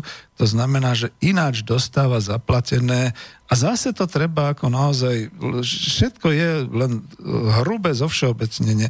Ináč dostáva zaplatené, povedzme naozaj, ten obchodník, ten predajca v Tesku, ja si vymyslím Lučenec a iné dostáva tá pokladnička v Lidli v Bratislave. Čiže to všetko je a ešte teda to pre, pre, precvrčkujme alebo teda premietnime do nejakej, tej, do nejakej tej vekovej oblasti, ešte muž, žena, ešte vek a všetky takéto veci. A toto treba zohľadňovať. Moja otázka na tých, čo tu teraz vymýšľajú to stropovanie, a toto máte spracované, priatelia? A mohli by ste s tým výjsť niekde na nejakú verejnosť a oboznámiť nás s tým, že to stropovanie naozaj teraz potrebujú ľudia, aby mohli do 65-ky pracovať. Nie už potom dlhšie, ale aspoň, lebo sú na tak vynikajúcich pracovných pozíciách a sú na takých pozíciách, kde im to teda sype, kde majú teda dobre tie príjmy a nemajú s tým problémy a môžu a, pracovať a chcete ich chrániť pred tým, aby záprve nepracovali do 70 a za druhé, aby do tej 65 si nahonobili dobrý dôchodkový bod. E, to sme vlastne tu ešte ani nepovedali, nepovedali a nie je to odbočenie, keď už to určite párkrát zaznelo, že mladí, najmä mladí priatelia, a ja som to napríklad nevedel do tej, povedzme, 60 že v podstate si každý mesiac tým odvodom zo svojho príjmu vy, vytvárate ten objem peňazí pre určenie toho dôchodkového bodu. Nebudem sa tým teraz zaoberať, to by bolo špeciálne školenie. Uh, už, sme, už nás niečo napadlo na spolku, že by sme takéto špeciálne školenia robili, ale kvôli tomu, že si neuvedomujeme, že keď je človek nezamestnaný a má iba podporu v nezamestnanosti, žiadny dôchodkový bod nevzniká, žiadny objem peňazí. Keď je človek živnostník a platí si minimum, tak mu vzniká iba minimálny dôchodkový bod. Keď je človek ministrom a odvádza zo svojho príjmu e, toho ministerského nejaké tie odvody do sociálnej poisťovne a podobne, tam mu ako pekná sumička vzniká, že? Tak to treba povedať. Keď je človek v slobodnom povolaní a 5 mesiacov živorí, nemá nič a potom dostane nejakú obrovskú sumu za svoje dielo, ktoré niekde vystavil a predal, dostane peniaze. Aj z toho je teda nejaký objem peňazí do toho obvodového bodu. Ale aby som to skrátil, aby som hovoril k tomu, že teda takto sa vytvára. A viete, kedy sa najviac vytvára ten objem peňazí a najviac sa bere do úvahy ten dôchodkový bod? No, práve v tom čase, keď človek je už starý, keď má povedzme 12 rokov do dôchodku, čiže u muža, u ženy povedzme 50. rok života a teraz to len príde. Teraz by mali všetci 50 a, a o niečo starší rýchle vstúpiť e, na pozície tých generálnych riaditeľov, tých ministrov, tých platených e, rôznych zástupcov vo verejnej správe a poslancov v Národnej rade a vo verejnej správe a všelikde, pretože tam im teraz začne rásť ten objem peňazí na to, aby mali dobrý dôchodkový bod. Viete, ako mňa netrafí, keď mi povie, povedzme môj spolužiak, že ale však Peter, čo sa toľko, nemôžem povedať nahlas, kašleš, že však teda, ako ja som odišiel do dôchodku a mám svojich príjemných 958 e, čistého dôchodku. No ja mu potom vysvetlím, no vieš, ty si robil v diplomatických službách, ty si bol poslancom, ty si bol generálnym riaditeľom, ako ja ti to uznám, ja som celkom rád, že sa s tebou kamarátim a zaplatíš mi teraz tento pohár vína. Ale to máš úplne iné, keď ja som bol živnostník, keď som skutočne robil ako sa dlhé roky na seba, keď som bol nezamestnaný a keď posledné dva roky, keď som ešte mohol naozaj zužitkovať svoju kvalifikáciu, som bol, bol hodený na úrad práci a šiel som do predčasného dôchodku. To máš za to potom ten môj nízky dôchodok.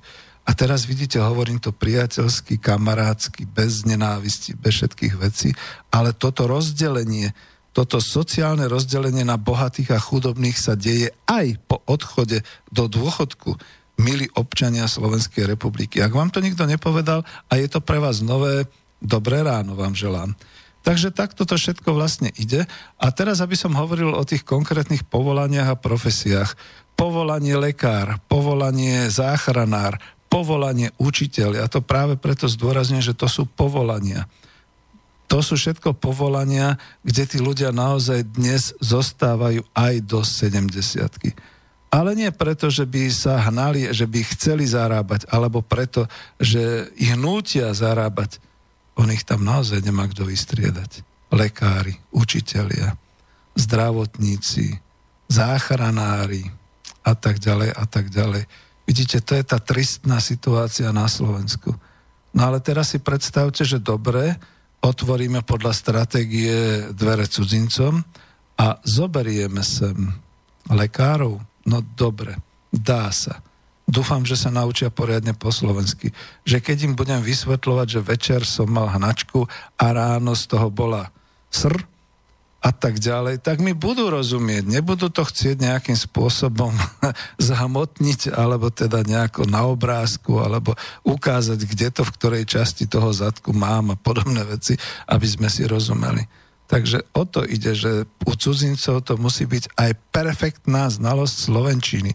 A keď perfektná znalosť slovenčiny, tak aj perfektná e, znalosť a vedomosti o slovenskej kultúre a histórii to znamená žiadne také, že ja dnes neordinujem, pretože, alebo že ja dnes nevyučujem, pretože a tak ďalej. To nie, to, takto nie je vážený a k tomu sa to blíži. Zatiaľ je to, chvala Bohu, iba v tej pozícii tých manuálnych pracovísk, to znamená naozaj zametači chodníkov, e, cestári, e, v stavebnom priemysle, údržbári, e, vodiči a operátori vo všelijakých tých fabrikách a montovniach a skladnici a podobne. Ale ono, keď si to neohraničíme a keď na to nedáme pozor, tak, ako, tak naozaj to, to už bude koniec. Neviem, či ste sa stretli s niečím takým. Ja som sa stretol a to je ten pozitívny príklad. Kedy si dávno, keď som bol na štúdiách eh, tej britskej Open, Open University lejbristickej, tak eh, sme vošli do hotela, všetko sami páni inžinieri a doktori zo Slovenska, kde teda ten hotel pre nás ešte začiatkom 90. rokov úplne neznámy, že sme dostali akúsi kartičku a išli sme ku izbe. No a vrátili sme sa za chvíľu, že no ale ký, kľúč, potrebujeme kľúč a ona nám taká čokoládová dievčina, taká intka, Jau, alebo ako sa volala, povedala, no ale to je kľúč. My sme hovorili, to nie je kľúč, veď to vidíme. Ale to je kľúč, poďte so mnou. Tak prišla k tej izbe, zasunula tú kartičku do toho, to už dneska všetci poznáme, samozrejme píše sa rok 2000, otvorili sa dvere a vtedy k plnej úcte a všetkému pán doktor, inžinier, architekt poznamenal, to som sa ja teda dožil a dopracoval že mne trikrát vysokoškolsky vzdelanému a staršiemu človeku Intka, kde si z, nejakej, z toho ostrova Ceylon vysvetľuje, ako sa mám dostať na hotelovú izbu. A teraz to obrátim opačne. Ako to bude, keď takíto cudzinci prídu sem a nebudú preškolení, poučení, nebudú vedieť po slovensky, nebudú poznať históriu. Viete, čo to znamená, keď našinec išiel v 90. rokoch, povedzme aspoň do tej Británie? Tu sme mali trojtyžňový kurz britských reálí. Okrem toho, čo je kráľovná a aké sú dejiny Británie, sme sa učili o každom zámku, učili sme sa o každom zvyku, učili sme sa, ako sa robí ten páj, učili sme sa všetky takéto veci, než nás vôbec pustili cez hranice na ostrovnú ríšu Veľká Británia. A dnes a my tu takým spôsobom.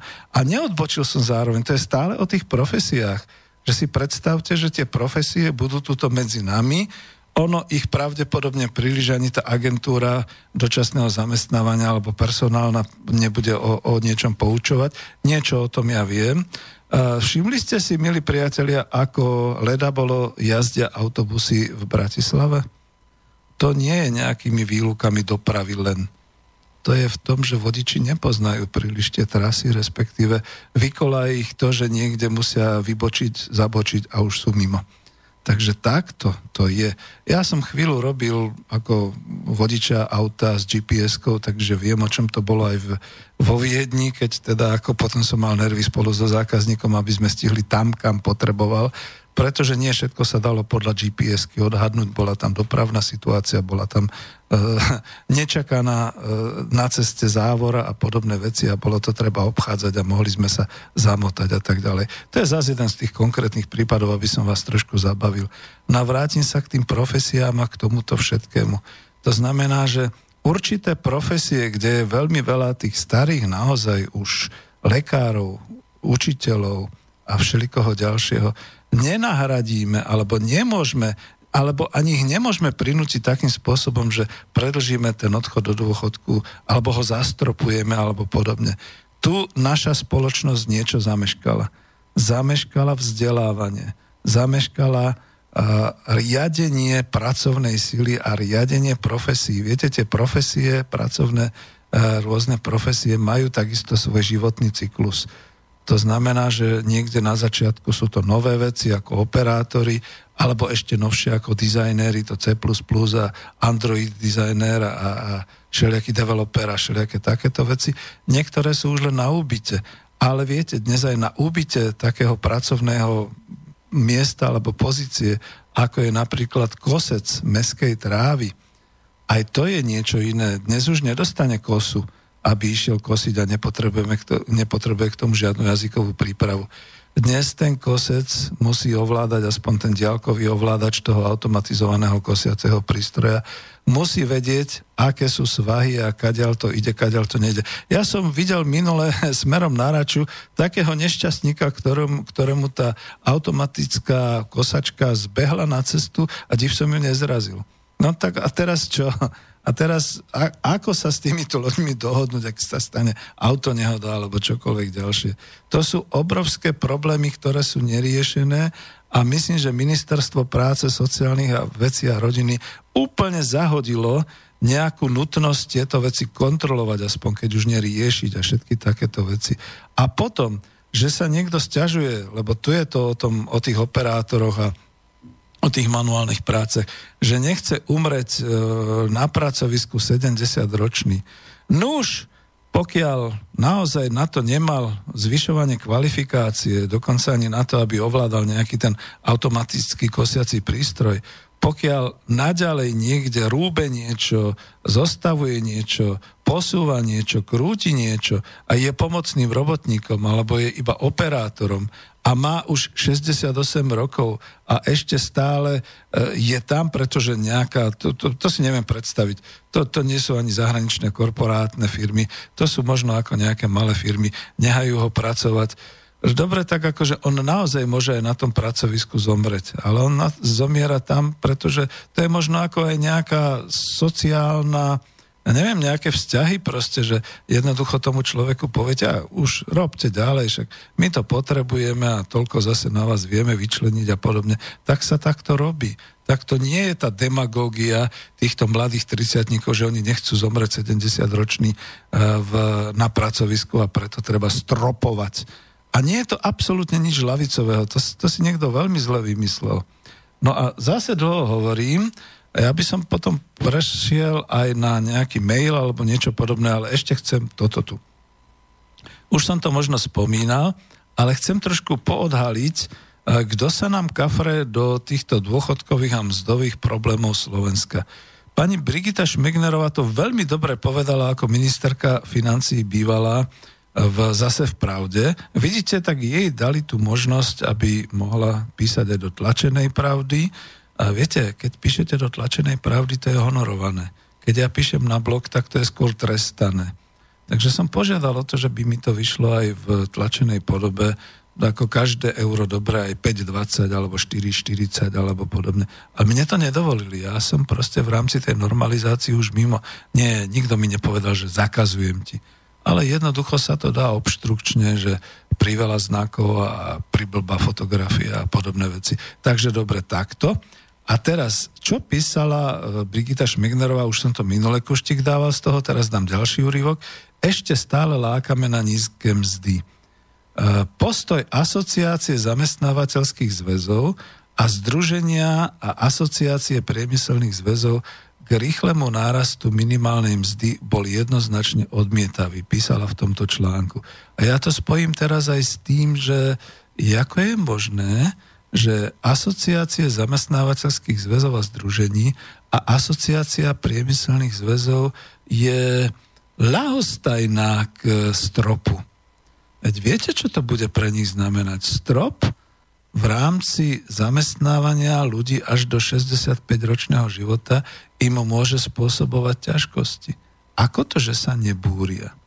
Ako to, že neprotestujú ja, ja ako neviem, ako niekto môže povedať, že však oni to vymýšľajú. Ja si nemyslím, že to vymýšľajú. Sú k tomu lahostajní.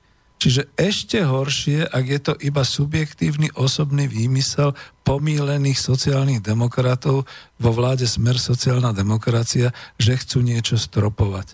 Lebo to by bola už ale teda katastrofa. To by bolo niečo. Takže takto. Potom dám takéto niečo ďalšie a zase ešte od e, pani bývalej ministerky. Mm. Štúdia Ekonomického ústavu Slovenskej akadémie vied, pohľady na štruktúrne problémy slovenskej ekonomiky z roku 2014 názorne ukazuje, aký pokrok za dve desiatky rokov svojej existencie urobilo Slovensko v dobiehaní v hrubom domácom produkte na obyvateľa za priemerom Európskej únie. No mzdovej konvergencii za ekonomickou konvergenciou výrazne zaostáva.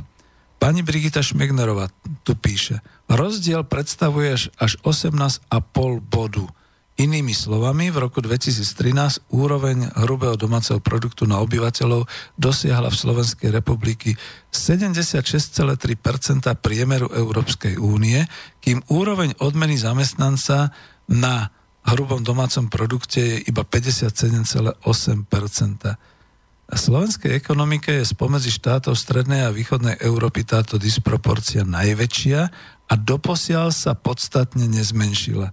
A ja mám teraz otázku, pretože pani Šmegnerová mi dobre nahrala.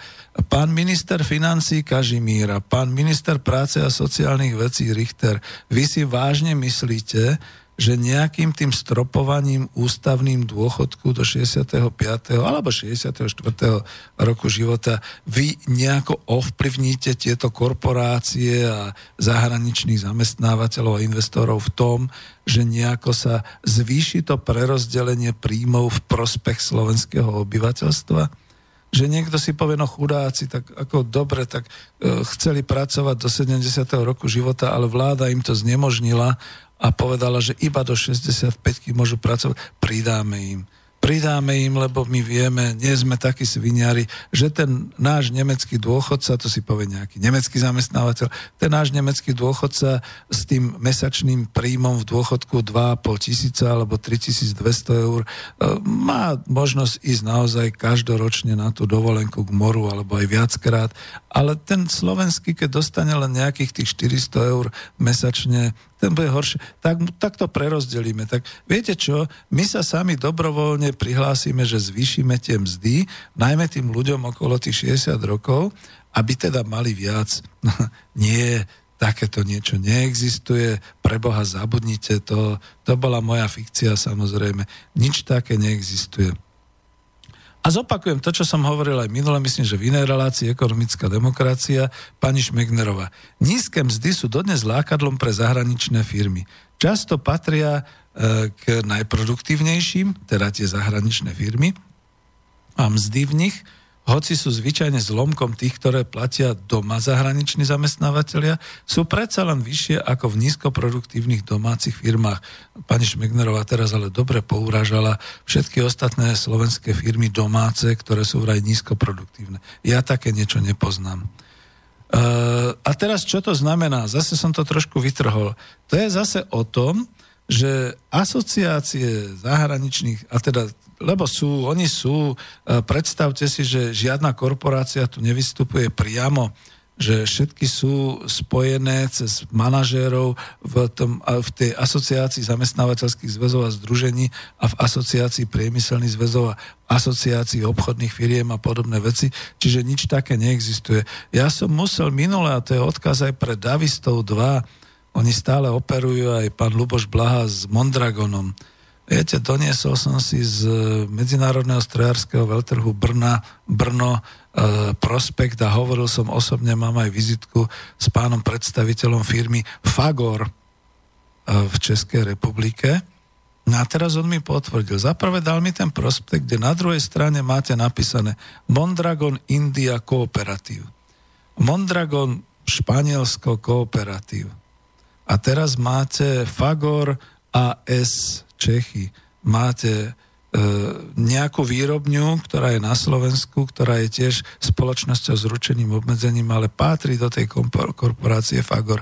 Takže tu chcem len povedať, ešte aj táto ľavicová družstevná spoločnosť vystupuje na našom území ako obyčajná eseročka, má nejakého toho svojho konateľa alebo riaditeľa a určite ten konateľ alebo riaditeľ si priplatil nejaký poplatok do asociácie zamestnávateľských zväzov a združení, pretože on musí hrať na strane v tripartite zamestnávateľskej, nie odborárskej ani nevládnej a potom akože naozaj je v tom reakčnom spojení, e, čo teda považujeme asociáciu zamestnávateľských zväzov a združení za najreakčnejšiu organizáciu na Slovensku, keď sa to tak vezme, pretože nechce nám dať vysoké mzdy a všetky takéto veci. Chce cudzincov za zamestnancov a tak ďalej. A ja to teraz ako takto presne ako k tomu, čo som hovoril, porovnám. To znamená, že oni tie zahraničné korporácie tu u nás nevystupujú priamo Nikdy tu nemáte priamo nejaký, ja neviem, ne, ne, nebudeme to teraz hovoriť, ale jednoducho to nie je. A na to môžem hneď reagovať aj čo bol mailík. A tento mailík sa týkal, ale e, Jano písal a on to spojil, to bolo v podstate už aj včera vyslovené. A môže mi niekto vysvetliť, prečo sú dobre globálne korporácie, respektíve pre koho sú dobré? Aký pozitívny dopad majú na národné hospodárstvo štátu a na budúcnosť štátu? No, Jano, ja odpoviem dnes, to už včera nestihol, e, Marian Vitkovič a dnes, e, vidíte, zodpovedáme maily, aj keď trošku opozdene. A odpoviem ho aj tu, ako zopakovanie. E, pozitívny dopad e, medzinárodné globálne korporácie na národné hospodárstvo Slovenskej republiky nemajú žiadny. A na budúcnosť štátu iba v tom zmysle, v akom sa vyjadril včera Marian Vitkovič, že budeme síce tu nejak rozomletí, budeme nejakou možno e, slovnou enklávou, že Slovensko, Slovakia, tak ako sa prechádza cez tie historické, že Trákia, alebo že čo to je Matuščákovo kráľovstvo alebo podobne, Valašské kráľovstvo alebo podobne, ale nebude to znamenať hospodársky, sociálne, ani ekonomicky, asi už ani politicky nič.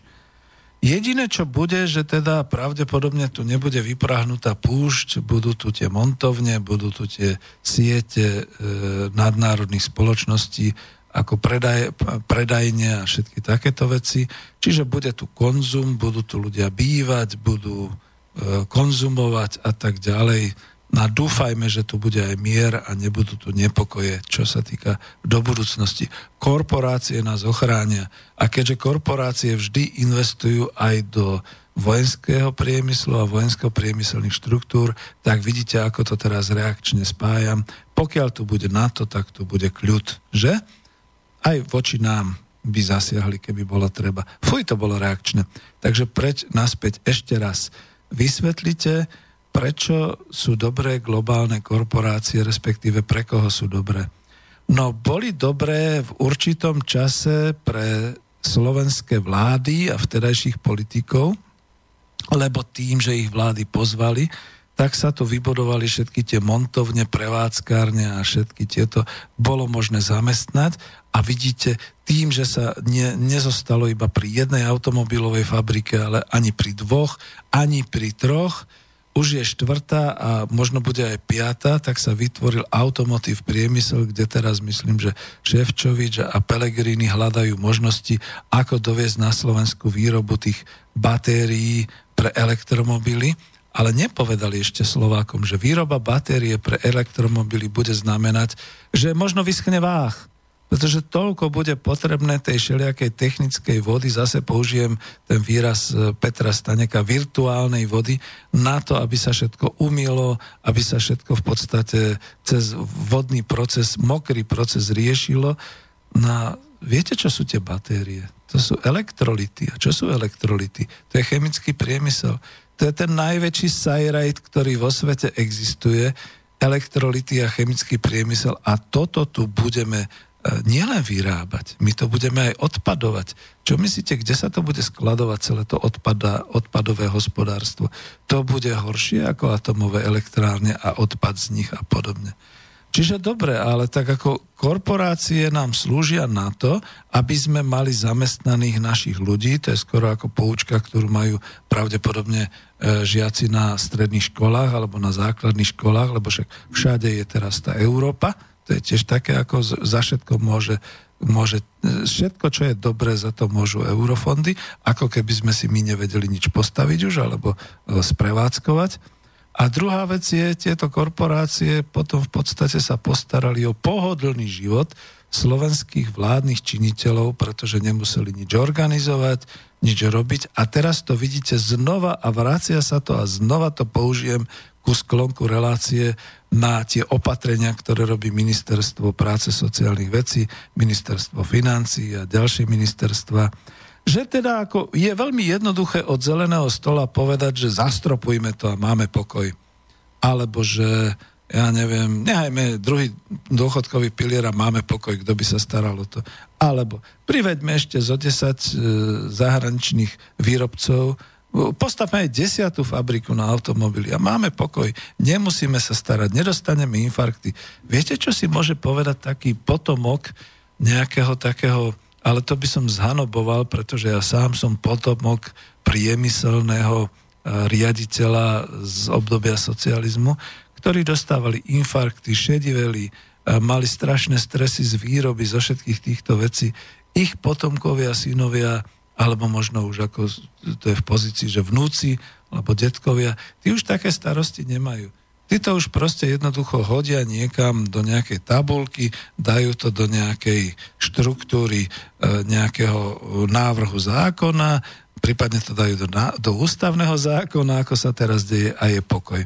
No ja viem, že som taký hnusný, ale som aj za to hnusný, že som teda myslel, že niekto sa aspoň odváži zavolať. To už je tá normalizácia tak silná, to už je tá normalizácia až o tom, že ľudia sa dokonca aj boja, že ich vystopujú e, telefonický hovor ako v detektívkach, že to volali do slobodného vysielača Banská Bystrica. Máte posledných 15 minút. Som zvedavý, nakoľko je tuha normalizácia na Slovensku dnes. Že sa nikto neodváži zavolať. Máte maily, no dobre, tak hm, čo ešte? Ako to dať? Ja, ja by som mohol dať, lebo mal som toto zruším a tuto som chcel ešte pokračovať ďalej v téme. Neviem, už asi nedám uh, hudbu. To som možno dal. Ale to sa sem dobre hodí, pretože to je, to je aj o tom, ako to teda na Slovensku a kto je odpoveď trošku aj Janovi na to, že čo tie korporácie, ako nás teda držia. E, niekde to bolo, ale teraz už nepoviem, mám to tu zo sita, Automobilky žiadajú 5 opatrení, ktoré udržia Slovensko na špici. Píše agentúra SITA dokonca v marci 2017. Prečo som si toto vybral? Áno, lebo je tu 5 bodov. Vidíte, aj my sme dávali ako spolok národohospodárov 5 bodov, ale oni sú silnejší. Na táloch sa zišli pod patronátom Zväzu automobilového priemyslu Slovenskej republiky odborníci a prijali takéto memorandum.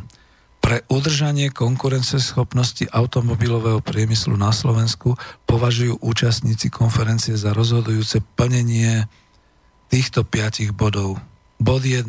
V prvom bode ide o nastavenie prostredia a podmienok podporujúcich rozvoj aplikovaného výskumu, vývoja a inovácií a uplatnenie efektívnych nástrojov pre motiváciu a rozvoj priemyselného sektora na podporu výskumu a vzdelávanie v spolupráci s priemyselnou praxou. Viem, že som to už spomínal, čiže možno to aj zastavím, ale v súvislosti s, so stropovaním a v súvislosti s príjmami, prosím vás pekne, keď teda Zväz automobilového priemyslu tak veľmi žiada ústavy Slovenskej akadémie vied a vedcov o aplikovaný výskum, vývoj a inovácie, prečo to nezaplatí?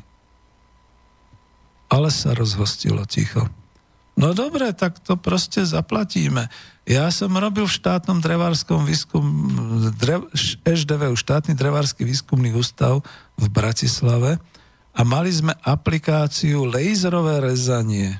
To laserové rezanie, keďže sme boli drevársky výskumný ústav, niekto veľmi prakticky z Gotwaldova, dnešného Zlína, využil ako projektovú, pro projekt pre rezanie intarzií. Viete, intarzie to je tmavé drevo, svetlé drevo, orech a tak ďalej. Veľmi náročné.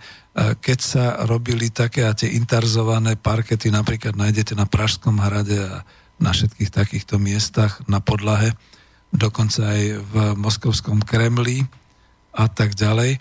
Takže to, to trvalo povedzme takému majstrovi ten meter tej interzovanej parkety aj niekoľko mesiacov. Tuto to dokázal laser s CNC ovládaním za povedzme 5-3 minúty. No ale že my sme potom urobili tú aplikáciu na rezanie laserovej kovou. A boli sme úspešní. Čo bolo neúspešné, že Klaus urobil rozpočtové provizórium a my sme padli na ústa. Jednoducho zastavili sa financie v tomto smere. A ja som nebol taký drzý, že by som si na to bol urobil hneď v marci 90 firmu a bohatol. No ale výsledok je to, že dnes, keď to, keď to takto poviem, že automobilový priemysel chce e, rozvoj tohoto aplikovaného výskumu, nič mu nebráni zaplatiť mladým vedcom, alebo aj starým vedcom. Vidíte, vidíte, už aj ja som v tom, že mladým vedcom a tak ďalej. V najlepší pracovný tím je, keď sú starší mladí, pretože mladí ťahajú vopred inovácie, starí majú skúsenosti, čiže nemusí sa kráčať uh, pokusom omylom, ale môže sa cieľene ísť k tomu, aby sa dosiahol výsledok, aby tá aplikácia bola super. No tak už tým pádom asi nebudem aj tie ďalšie body čítať. E, Jaj, áno, toto bol ďalší bod. A to možno veľa vysvetľuje. Ďalším bodom je vytvoriť pružný trh práce, umožňujúci pohotovo reagovať na zmeny požiadaviek na počet a kvalifikáciu disponibilných pracovných síl. No z tohto hľadiska pružný pracovný trh práce by znamenalo, že zastropovanie je niečo, čo nebudú chcieť ani ten automobilový priemysel. Prečo sa nebúria? Mne je to také čudné. Vie to niekto? Prečo sa oni nebúria? A prečo to tak nejak vyzerá? Ako ja naozaj nemôžem podozrievať ani vládnych činiteľov z nejakej to, že teda robia iba to, čo im korporácie nariadia. Ale blížime sa k záveru a ja si naozaj trúfam povedať, že to stropovanie, to je taká šialenosť, ale tak nemožná šialenosť, ako keby ste, a bol to, a ja som mal možno mať s Romanom Michalkom takú debatu, bola by to veľmi ostrá debata na tému stropovanie. Ježiš Maria. Ja som niečo odhalil. Priatelia, to ste svetkami v priamom prenose e, vysielania relácie v Slobodnom vysielači. Pýtal som sa na otázku, kto im pre Boha radí s týmito nezmyslami, že stropovanie a podobne. Jeden z veľkých zástancov stropovania je lavicový mysliteľ Roman Michalko so svojou družinou. No teraz som to ako, to, to som nechcel. Toto som naozaj nechcel. Roman, prepáčte, ale zase na druhej strane by bolo férové priznať, že ste ovplyvnili povedzme ministra Richtera alebo aspoň teda ľudí okolo toho, že odobrili tú myšlienku, že je to dobre zastropovať, pretože keď bude zastropované, tak už tí ľudia sa nemusia báť, že budú pracovať do 70 Totálny nezmysel. Ježiš, ale čo som to... Vidíte, to je práve to, keď potom nie je telefonát. Čo, čo som to vlastne s tým, s tou reagovanie na pružné požiadavky práce, ako myslel. No tragédia je, že tento nezmysel sa skutočne... Á, Viem, čo som tým myslel, pretože som chcel dať taký príklad už úplne skoro na záver. Už teda ani netelefonujte, vidím, že normalizácia na Slovensku pokročila viac ako v 69. Uh, chcel som t- tým dať asi takýto príklad zo science fiction. Keď sa uzákoní niečo, čo sa potom ťažko oduzákoní. Bol taký americký film ešte v 60. rokoch, uh, myslím, že tam hral Michael York hlavnú úlohu a Jenny Agutter, tiež taká kráska. Volalo sa to Loganov útek. A tento Loganov útek bol science fiction film, e, ktorý teda došiel aj do našich kín a premietal sa, že tak toto môže byť kapitalistická budúcnosť, keď sa písal rok 2207 alebo tak nejako. hoďme to aj ďalej, aby to nebolo 2227, aby to bolo ďaleko od nás rok 2018, kde teda planéta Zem je poškodená, ľudia žijú už len v takých tých mestách, tých uzavretých kúpuliach a podobne a dožívajú sa iba svojho radostného veku 35 rokov a keď sa dožijú radostného veku 35 rokov, potom sú eliminovaní. A tá eliminácia, keďže sa na tom uzákonili demokraticky a slobodne všetci v nejakej tej ústave celosvetovej, znamenala, že to bol taký radostný, to, bola taká, to bol taký event, jak sa dneska hovorí. Príbuzní sa zhromaždili, tlieskali a tí ľudia potom v takej tej veľkej cirkusovej oblej sále vyletúvali do nejakého vzduchoprázdna a tam ich to eliminovalo. Ale oni boli hrdí a šťastní, lebo verili v to, že každý z tých eliminovaných, keďže mal na dlani svoj čip, hneď v tej ďalšej chvíli je vlastne pretavený do takého nového bábetka, do takého dieťatka a tam sa zase dožije tých 35 rokov. Ale nikto si neoveroval, či naozaj to v hlave a teda zostali tie myšlienky, spomienky a podobne. A len tento Logan, ktorý bol zároveň tým zlým, ktorý dozeral na to, aby teda ľudia neprekračovali ten vek, omylom tým, že sa približil ku nejakému centrálnemu počítaču a ten skratoval, omylom sa mu zasvietila tá kontrolka, že má 35 rokov, aj keď toľko nemal a zrazu bol štvancom, ktorého naháňali, lebo on už mal ísť na tú elimináciu. A takto to bolo. On potom bol štvancom, utekal, búral celý ten systém, spojil nejakých ďalších, presvedčili, že to je nezmysel. Na konci toho filmu zrazu ľudia otvárajú tie kopule a zistujú, že už je planeta Zem znova obyvateľná a sami mladí ľudia, len Peter Ustinov tam hral takého starca, ktorý to prežil niekde vonku v pustatine v samote, ako nejaký 70-ročný zarastený starec, dedek a oni sa obdivovali, že on dožil toľkého veku. Viete, ja to teraz dávam ako taký príklad zo science fiction, ale iba v tom, že teraz si predstavte, kam môže ísť ďalej naša parlamentná sloboda a demokracia, keď si uzmyslí väčšina pod iniciatívou niekoho strašne blbo, ako uh, presvedčeného, že toto je správne, urobiť nejaké pokrútené zákony. A čo ak si v roku 2025 uzmyslí parlamentná väčšina Slovenskej republiky, že ľudia, ktorí sa dožili 65. roku života, čiže už idú, už sú zastropovaní, už idú dôchodku, nemajú nárok ďalej žiť, pretože to by bolo príliš veľa, to by bolo to, to by boli náklady tejto spoločnosti neúnosné a z hľadiska trvalo udržateľnej e, spoločnosti a, ra, a trvalo udržateľnému životu slovenskej spoločnosti budú nejakým spôsobom eliminovaní. Tak vážení, asi tým spôsobom chceme kráčať, nebláznime. Nerobme to. Ešte stále máme čas nielen tento zákon zrušiť, ale my máme čas to vrátiť znova nohami na zem s tým, že žiadne pravicové ani lavicové e, riešenie. Jednoducho nie. Keď niekto veľmi, veľmi chce pomôcť ľuďom v predôchodkovom veku, tak nech vráti odchod do dôchodku termínovo na 55. rok života ženy a 60. rok života muži tým asi končím, lebo naozaj ako dosť som sklamaný, asi je tvrdá normalizácia, že nič, dokonca ani v mailoch nič, tak dáme asi záverečnú pesničku. Ďakujem, lúčim sa s vami. Pokiaľ to pomôže našim poslancom v Národnom zhromaždení, budem veľmi rád. A teraz zaspievame tomu zákonodarcovi, ktorý to vymyslel, túto pesničku Hanky Zagorovej, Svatej kluk.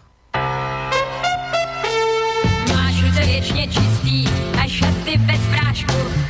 A doma to je jistý, tě chovaj